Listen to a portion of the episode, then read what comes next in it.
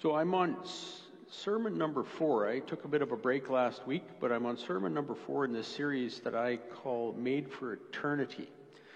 And in the first sermon, we talked a little bit about heaven. And in the next sermon, we talked about what the Bible says about hell. Um, and, you know, that's, that's always sort of the interesting thing, right? Is what does your Bible say about this stuff? I've had big, long discussions. I remember sitting in seminary, and you know, we had all kinds of discussions about the existence of these things.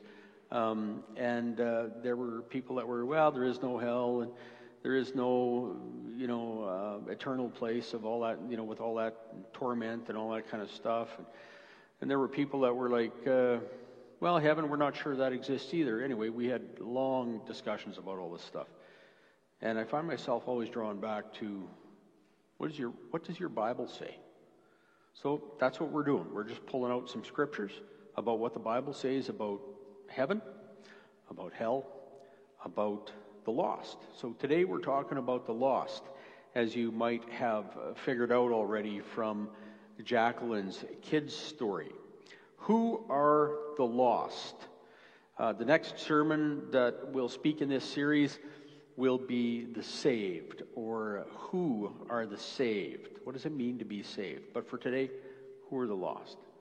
Um, Matthew 18, verse 1 says this At that time, the disciples came to Jesus and said, Who is the greatest in the kingdom of heaven? And he called a child to himself and set him before them and said, Truly I say to you, unless you are converted and become like children, you will not enter the kingdom of heaven. Whoever humbles himself as his child, he is the greatest in the kingdom of heaven. And whoever receives one such child in my name receives me. But whoever causes one of these little ones who believe in me to stumble, it would be better for him to have had a heavy millstone hung around his neck and to be drowned in the depths of the sea. So, we're talking first and foremost about our children. You know, and I remember years ago, when I first started here. That that would have been back in about 19, what would it be? About 1995. 95? Well, I was here in 92 for my internship here, which was just enough to get me sort of started getting into trouble. Then I came back 95, and we got at it seriously, right? And one of the things that they did with me when they called me here as the, uh, the junior pastor was they said, Would you do youth? And I said, Absolutely not. And they said, Well, why not? They said, Because they don't train me in youth, uh, and I was not the best youth myself. And so you're terrifying me when you tell me to, that I'm supposed to be cool and be in charge of all these youth. So they said, Okay, you don't have to do youth. Would you oversee the youth? Well, I guess I could do that from a distance, sure. And what happened? I fell in love with a couple of these youth. You know, that's one of the things, you know, people say, well, how do you, how do you talk to youth? I don't know, you talk to them like adults. I mean, you talk to them like they're people, right? So that's sort of what I did. And I remember shortly after that, we began to have, you know, events at the, at the, church here and all that kind of stuff. Well, it wasn't long in the old church basement over there, somebody got thrown through a wall. You know, you get a couple of guys, you know, and they're wrestling and they're, I don't know, maybe they're trying to impress one of the girls or whatever it is. And boom, the, uh, the, the drywall was not meant for that kind of uh, impact. So we had whoever was the guy in charge of fixing it, or the group of guys that was in charge of fixing it, come down and fix a wall. Well, shortly after that, another guy went through a wall.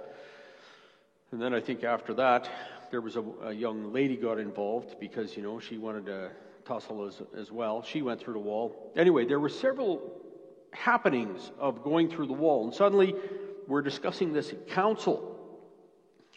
And we're thinking to ourselves, what do we do? And the thought came up maybe we just don't let the youth play around in the basement. Or maybe we put stringent uh, restrictions on those youth as to what can be done in that basement. Why? Well, it's too much work fixing the building all the time. Okay. What if we did something else? What if we put up some kind of armor plating on that wall? So if you walk into the old church basement, you'll see uh, wainscoting. You know, that layer of boards that goes all the way around the wall that hits it at about the four foot mark.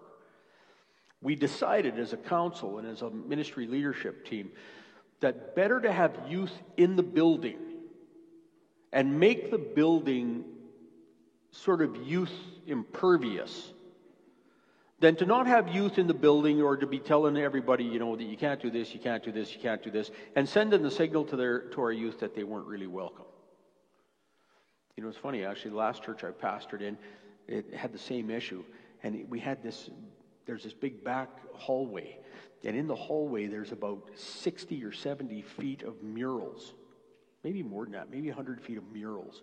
Sorry, 35 meters of murals, right?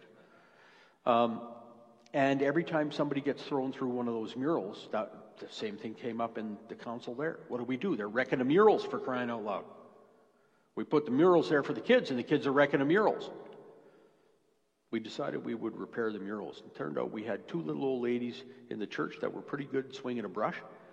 And every time somebody crashed into the mural, like, you know, the mural was basically a Noah's Ark mural. And so every time the buffalo lost his back end, or the ostrich lost his head, or wherever the hole ended up, our two little old ladies would come out. The boys would patch that wall, and they'd be out with their paintbrushes and they'd repaint that mural. And that mural, I don't know how many times it's been repainted. But I like that. I like that. Jesus speaks of that when he talks about these children. He says, you know what? Unless you're converted and become like children, you know, all you adults out here, who here, you know, as you grow up, you got a little cynical? You know, you overthink stuff.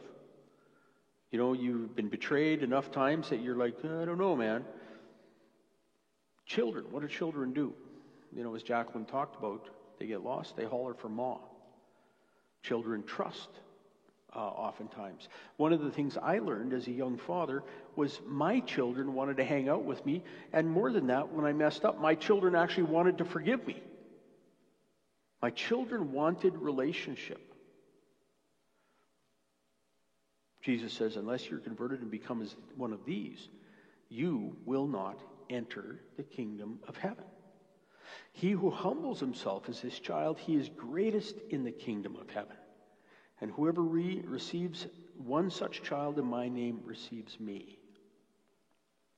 So, you know, it's funny, eh? Because when we sit here and we think about how do we protect our building from kids, God help us, man, because we would have been protecting our building from Jesus. You get what I'm saying?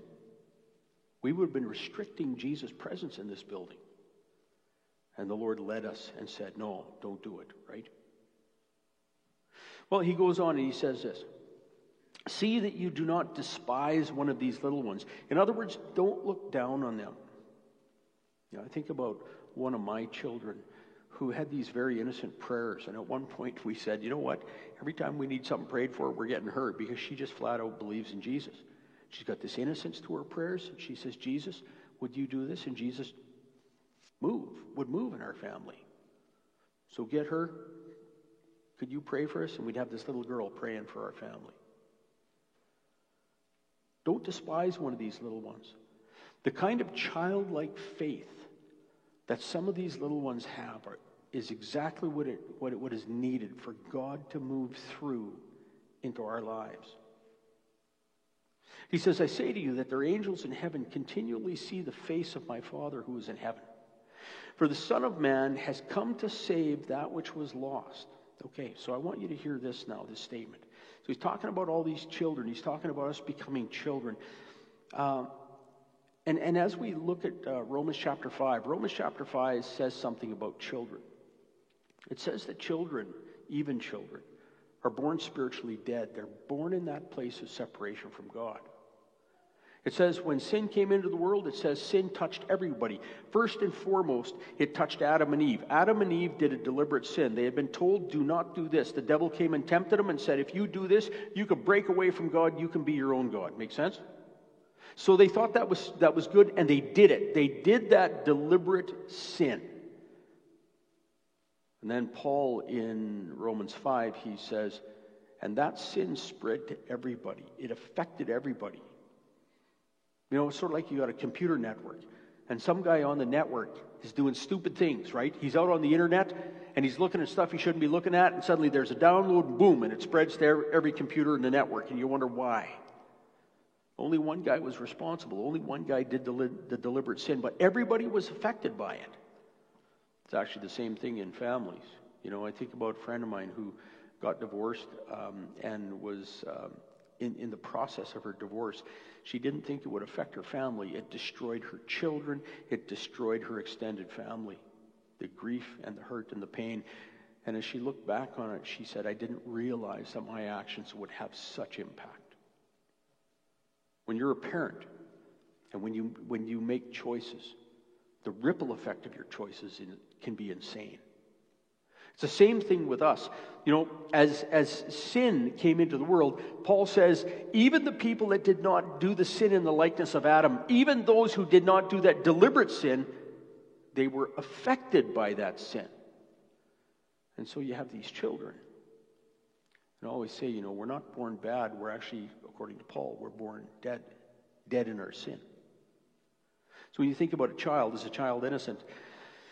Well, they're cute. But Paul says they're actually born affected by sin. There's no magic day when they're suddenly 13 and they become little terrors or something like that. What, they, what happens is they begin to reflect the separateness from God. But God in his love seeks them out. For the Son of Man came to save that which was lost. And this statement is made in the context of these children that he says we are to become like. What do you think? If any man has a hundred sheep and one of them has gone astray, does he not leave the 99 on the mountain and go and search for the one that is straying? If it turns out that he finds it, truly I say to you, he rejoices over it more than over the 99 which have not gone astray. So it is not the will of your Father who is in heaven that one of these little ones should perish. You know, think about us, right? Like our daughter gets lost. And suddenly all the focus I mean, all the focus in our family is on the one daughter. Do we not care about the other ones? Yep, totally care about the other ones. But they're not the one in trouble right now. All the focus is on the one that is missing. And we sought her, and we found her by God's grace, and we rejoiced over her. I remember that same daughter one day, she was young, and she walked out the back door. She was toddler sized, walked out the back door in our new house and our, she wandered. It was minus 30 out. We didn't notice. And I remember walking down the hallway and past the front door, and I heard this little, little tapping on the front door. Little tapping. And I went, What is that? I went to the front door. I opened it. There's my daughter standing out 30 below. And I was just cold. I was just shaking. Like I'm going like, thank you, Lord, that I heard that. That could have been very bad. Suddenly, all the focus was on this daughter, right? This is the heart of God. It is not the Father's will that anyone would be lost. So, you know, that becomes important to understand because as we talk about the lost, we always speak with grief. We always speak understanding that the heart of God, as Jesus said, is to come and to seek and to save the lost. God's not angry at the lost. God is not fed up with the lost. God is not done with the lost. God is not going like, you did this, fine, you can go to hell. God seeks to save the lost. And it's a relational thing. He calls them into relationship. Well, so today we look at the lost. Who are they? The lost are those people who are not in relationship with Christ. That's the lost. Just like when my daughter was out, gone, and she's not in immediate relationship with us, she was lost for a time. And we felt that lack. Just like God feels the lack, the missing ones. Knowing Christ means to participate in a relationship with Him, and the lost are not in that participation. They're not in that relationship. Knowing Christ does not mean belonging to a church. Church came later, interestingly enough, you know, back in the early days with Jesus. Um, as Jesus died, was resurrected, and then the Holy Spirit was poured out. How did church develop? Church developed simply because uh, everybody was fascinated. They wanted to get together, and it says they devoted themselves to the apostles' teaching, and God began to add people. He began to bring in the lost. into that relationship? Well, where are the lost to be found? Everywhere. Neighbors, people in traffic, people at work, people at church. I think about, you know, we do um, our ministry back in Saskatoon. We use donated facilities from local church, um, and we do prayer ministry in those facilities. And we've used the same facilities for, I'm going to say, about 12 years. And over those 12 years, I'll swear to you, 300 people who got saved have come to personal faith in Jesus in those rooms in the back of that church. And a bucket load of them were church attending people. Do you know Jesus? And they would respond, Well, I don't know. Well, that's sort of asking, Do you know your mother? I don't know. Your mother's looking at you going, Well, the things you learn, right? Do you know him? I don't know. One guy looks at me, he goes, Well, I'm Anglican. Well, what does that mean? I'm Anglican. I'm trained in an Anglican religious system. Do you know him? Do you believe? And that man came to know Christ. Sometimes that question needs to be asked Do you know him?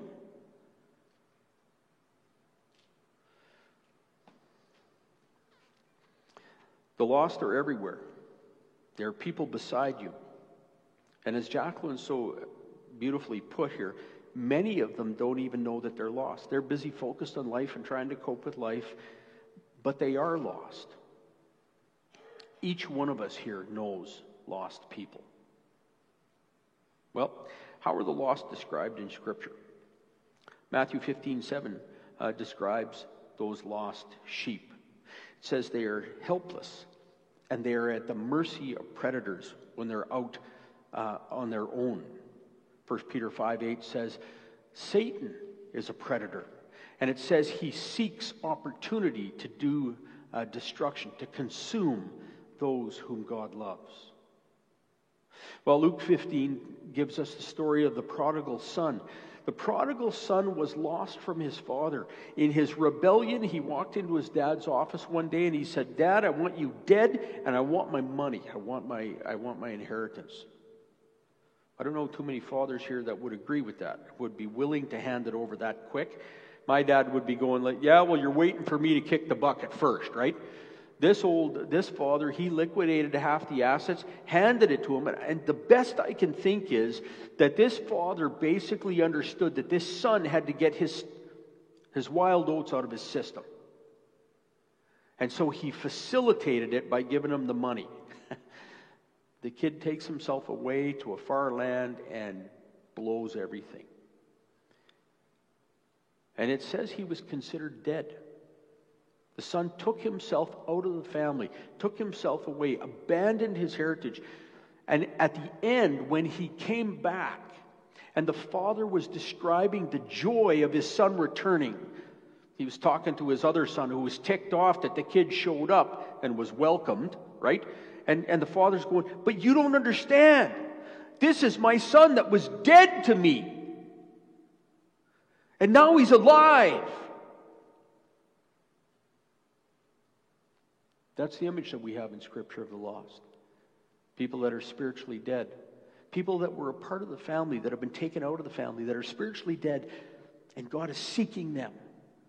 And God is filled with joy like the Father when they return to life, a life that He gives. Well, Matthew 25 says that the lost are the accursed ones.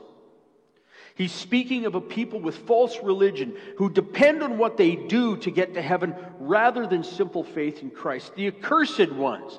That sounds sort of, sort of weird. It's mean, it, it, again, you know, oftentimes the images of God going, you accursed one, you know, I'm going like, no, no, that's not the image really. When Adam and Eve disobeyed God, it says they came under the curse. The curse of what? The curse of being removed from the blessings of God. When you're out of God's presence, the curse is simply the absence of God. The curse is simply now you have to do everything on your own. And so the word was spoken over Adam. You will now till the field by the sweat of your brow. Who here knows what it means to earn your money by the sweat of your brow? By the sweat of your brow, it won't come easy anymore. Why? Because you've got God out of your life. It means that these live under the curse of the law. What's the curse of the law? The curse of the law is guilt. How many of us live under guilt? We're not supposed to be living under guilt, folks. Guilt, Jesus took our guilt on the cross. He's forgiven us. And sometimes it seems so logical. I did this, I did this, I did this. I should be carrying this guilt. And Jesus says, No, give it to me. That's what I came for. That's why it's so amazing to become like a little child, right? Because my dad, what did my dad do? My dad carried me everywhere, man. You know, when I needed help, my dad was there. Okay, he did hit me in the head with a golf ball one time. But other than that, he did pretty good. You know, and the golf ball was accidental. Anyway, maybe that's why I am the way I am. We are not to be living under the curse of the law. But the lost live there. They are guilt-ridden and they are not free. Romans 3:23 says, "All who have sinned and fall short of the glory of God, these are the lost." That means all of us at one point in time were lost. For everyone has sinned and fallen short of the glory of God. What is the glory of God? The glory of God is to be in his family and to be free in that place. Romans 5:10 says that we were enemies of God. It says God demonstrated his love for us that while we were yet enemies of God, Christ died for us. Romans 9 3 again calls them the accursed. Romans 21 8 says, Those who refuse to put their trust in God, who worship their sin. You know, this has been a, an interesting one for me. You know, it says, uh, you know, but for the, the unbelieving, for the unbelieving, their part will be in the lake that burns with fire and brimstone, which is the second death. This describes in harsh terms those who live for themselves, like the prodigal son. These are the lost. And I'll tell you, you know, one of the reasons why this image is shared with us is so that we can look at people who act like idiots. Who here knows an idiot? People that are really hard to be around, people that are selfish, uh, people that we don't want to deal with, people that are like users. And yet, I remember talking with a friend of mine down in Argentina one time. And he said, You know what you need to remember? He says, You need to remember that the person you're talking about could be lost, and this could be where they're on their way to. And you know, I think about that. I think about, you know, if there was a car out here rolled over that was on fire, you know, and, and one of these idiots was in it, right? What would I do? Yeah, you know, maybe I won't bother jumping over there to help. Are you kidding me? The fact of the emergency that he was in would wipe all of that out of my mind and I would, I would drag him out. I would try. And that's what this image is meant for us. It's actually meant to motivate us. There are people that are lost, that are on their way to eternal separation from God. It's called the second death. Romans 22, 14 uh, to 15 says, Those dedicated to this, their sin, are the lost. In a sense, they worship their sin. Blessed are those who wash their robes, so that they will have the right to the tree of life and may enter the city by the gates. What, what are the robes we wash? It's us. What do we wash our robes in? The image that we have is we wash our robes in the blood of Jesus. Why do I wear this robe here? You know, in some areas of the church, this is considered sort of the badge of office for a pastor. You know what? That's not the way it started out. In the early days when you gave your life to Christ and you were going to be baptized, you didn't wear this. You wore a white robe around. It was the image of being having your life hidden in Christ and you were covered with his righteousness. and there were places and times where only those who were really serious about getting baptized could wear this because you'd be persecuted for it. Everybody would go, There's that guy, another one of those Christian converts. Let's get this guy. And you would wear that robe until your baptism.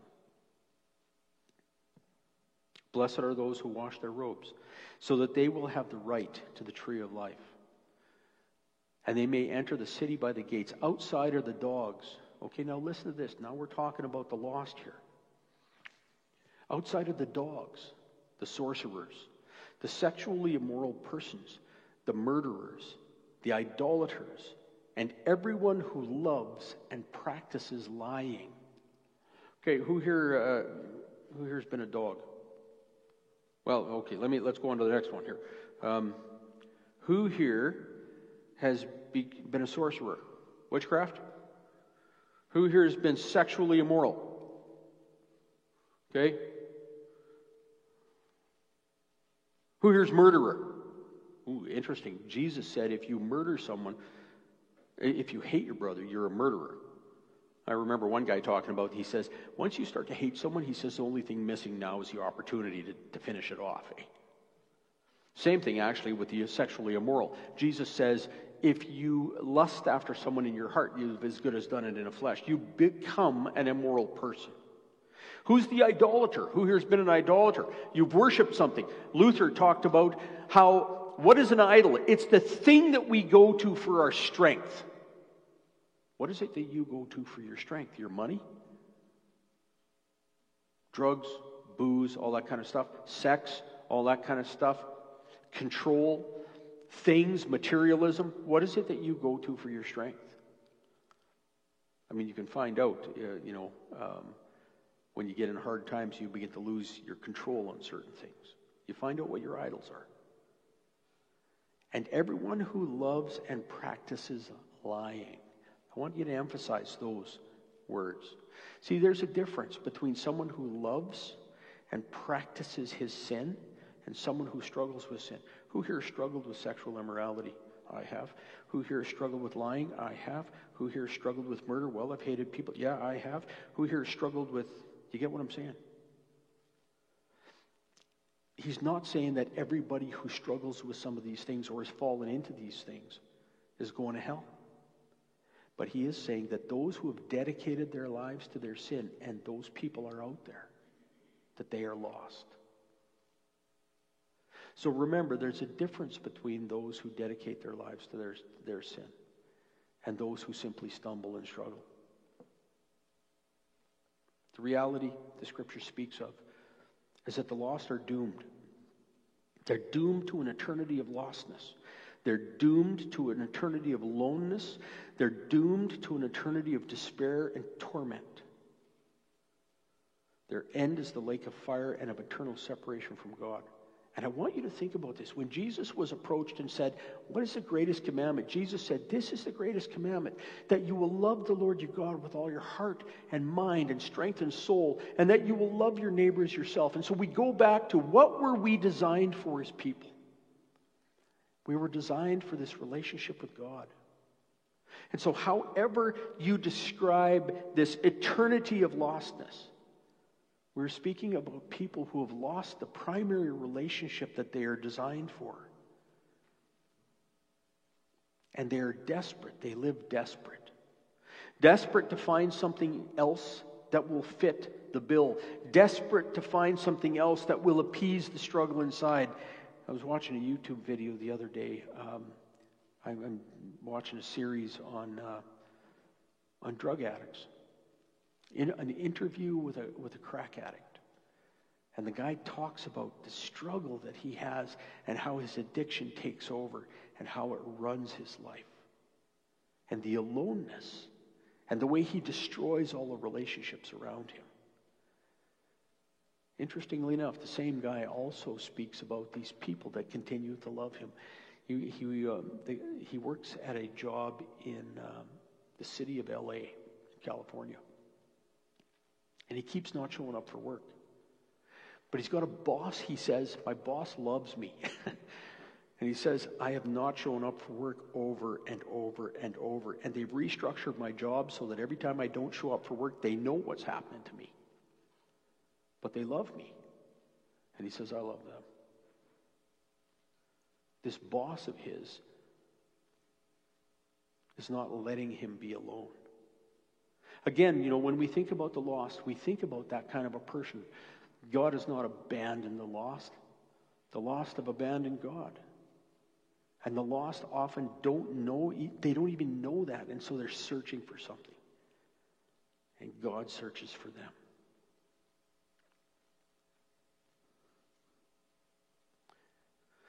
So these are all hard statements.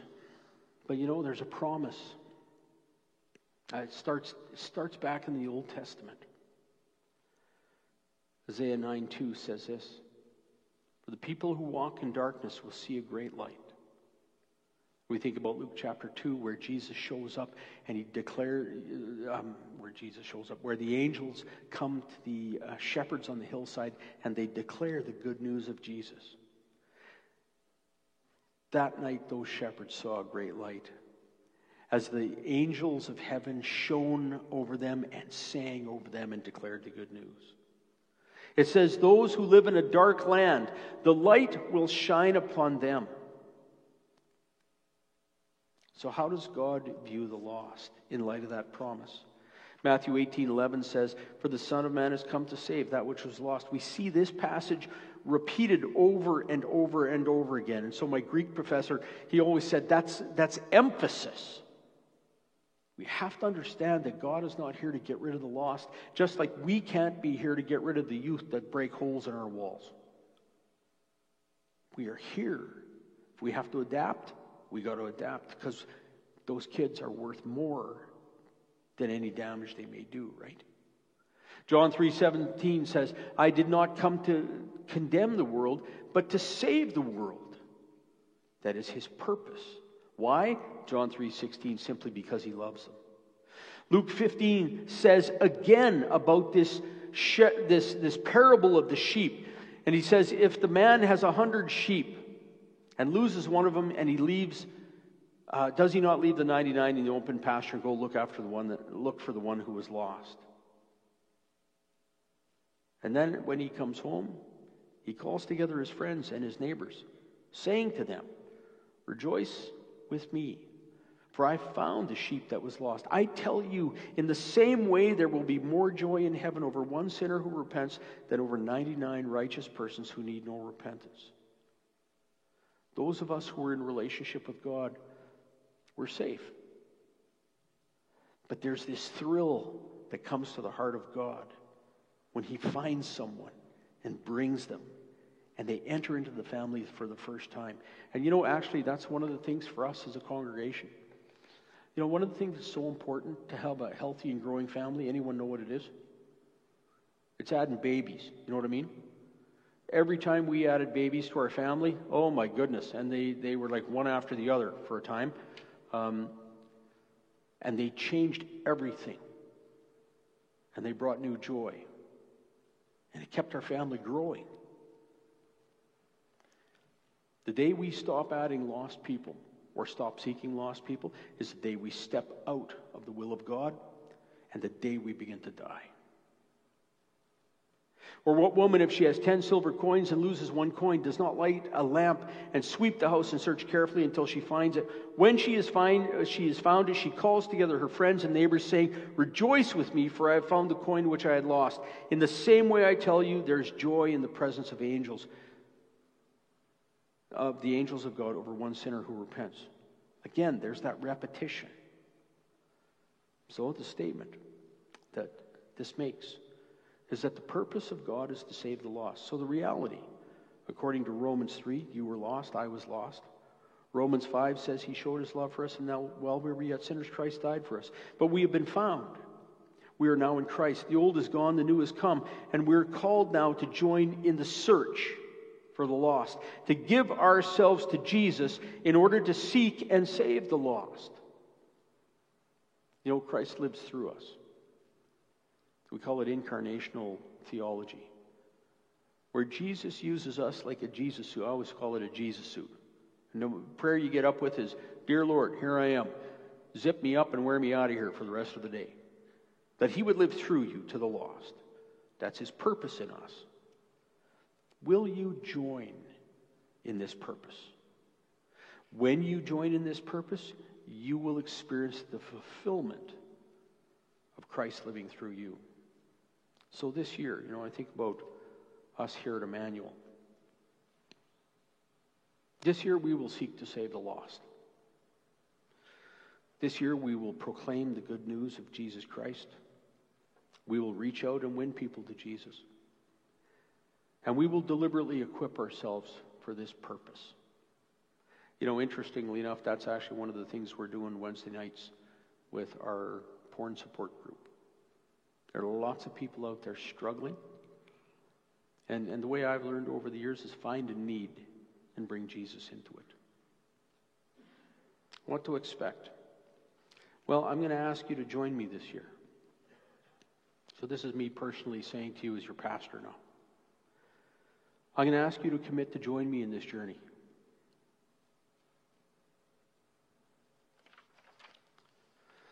What will it look like? Well, it's pretty simple. Matthew 22, 37 to 40, already quoted it. We're going to love God with all that we are, which means we're also going to serve Him with all that we are, which means everything that you have, this is the challenge for you and for me. Okay, Lord, everything I got, it's yours. And then we're going to love others. We're going to let Christ live through us.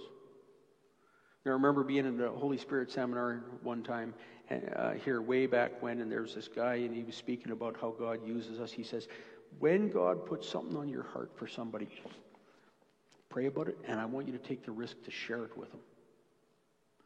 So I'm looking at this guy, right? Later, he became my friend. He wasn't sure about me at the beginning. Because I walked up to him and I said, I've been watching you all week, and I said, You're on my heart, and I think God wants you to be a pastor. I think that was Pastor Phil Gagnon who was here recently preaching to you, and he actually shared that story. God wants you to be a pastor, and he was flabbergasted. But it turned out that it was so. God wants to use us to speak into each other's lives. So I want you to commit to being equipped. I don't care what that commitment looks like. I don't, you know, for me, it comes down to how do you learn what you need to learn to share Christ. A Bible study, a Bible study in some way, shape, or form. Um, I don't want you to come to Bible study to prove to me that you're holy. I want you to come to a Bible study to be equipped, to receive what you need to receive.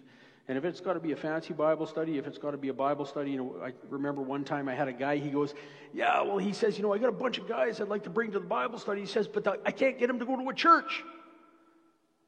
He ran a welding shop. I said, Good, we'll do a Bible study in a welding shop. So we did. I always remember Alvin is the guy's name was Alvin, right? Well, guys got saved in that Bible study. And I remember him saying, Okay, we're closing with prayer. Everybody holds hands. And we got this big ring of welders, all very uncomfortably holding hands because the boss said we're supposed to hold hands. And we prayed. You know, you come to a Bible study. You make the, not to perform, but to be equipped. Your lives are going to be changed. The second thing I want from you, I want you commit to commit to give to others. Pick a ministry, give. When I started Spoken Word Ministries um, uh, full time in Saskatoon, first thing that I did was I said, Lord, what other ministry can I give to? There was a ministry down in the inner city in Saskatoon called The Bridge. And I went down there and I said to the, uh, the ministry person down there, the person who's now a friend of mine, um, her name's Linda. I said, Linda, what do you need? What can I do for you? She said, We need a Tuesday afternoon Bible study. I said, I'm your man. We'll do it. So we did a Tuesday, night, Tuesday afternoon Bible study there for three years until they grew so much that they changed their structure and it was no longer needed and they moved on to something else. But I used to go down there and I would end up with a table with anywhere from one to 16 street people. And we did Bible study with each other. I remember one day I went down there and God had put on my heart to take 16 $20 bills. So that's what I did. And I said, I was doing a study on giving.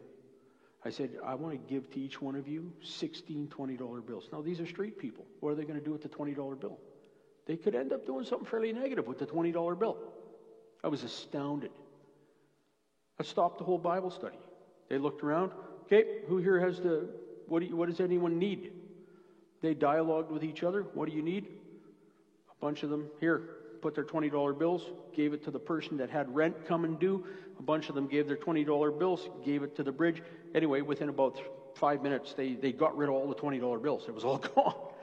And I'm like, and it had all gone for charity to help somebody, to bless somebody. It was amazing. What will you give? You know, it's not even up to you to say what you will give. It's only up to you to be willing. Because Jesus will come to you by the power of his Holy Spirit and he will put on your heart something to give. Again, you know, as I continued in this ministry, I think about, uh, I finished with uh, the inner city, and the next ministry I went to was a ministry called Teen Challenge. And I went to Teen Challenge. I said, What can I do? Well, we need teaching. I said, I can teach. So every Wednesday for how long? I went out to Teen Challenge to teach. Daniel came with me. And we saw guys get saved. And we saw guys get set free from demonic influences. Many, many men over the years we saw get saved. And it was amazing how God provided everything. We just gave. Teen Challenge didn't pay us anything, we just gave. And I found that God gave to us what we needed to give to them. That's the calling that I have for you today. So, the question are you ready? This is what I want you to pray about this next week. Okay, Lord, I'm going to commit to be equipped. You make that a priority. Okay, Lord, I'm going to commit to give to others. If you'll tell me what I need to give, I will give it. And God will lead us on an adventure together. Let's pray. God Almighty, we tell you we love you. We thank you for your mercy. We thank you, Lord, that you love the lost. We thank you for the reality that we can actually look at your word and discover what the lost are like, who they are, and the extreme need wrapped around their lives so that we can no longer be ambivalent about who they are. Lord, we pray that you'll open our hearts, that you'll show us your love for the lost just as we love our children when they wander from us, Lord, so you love your children when they wander from you and you seek to save them. Come, Holy Spirit. Lord, equip us. Show us who to give to. Lord, may this become the priority of our lives to rescue those who are lost in your name. Lord, we love you. In Jesus' name.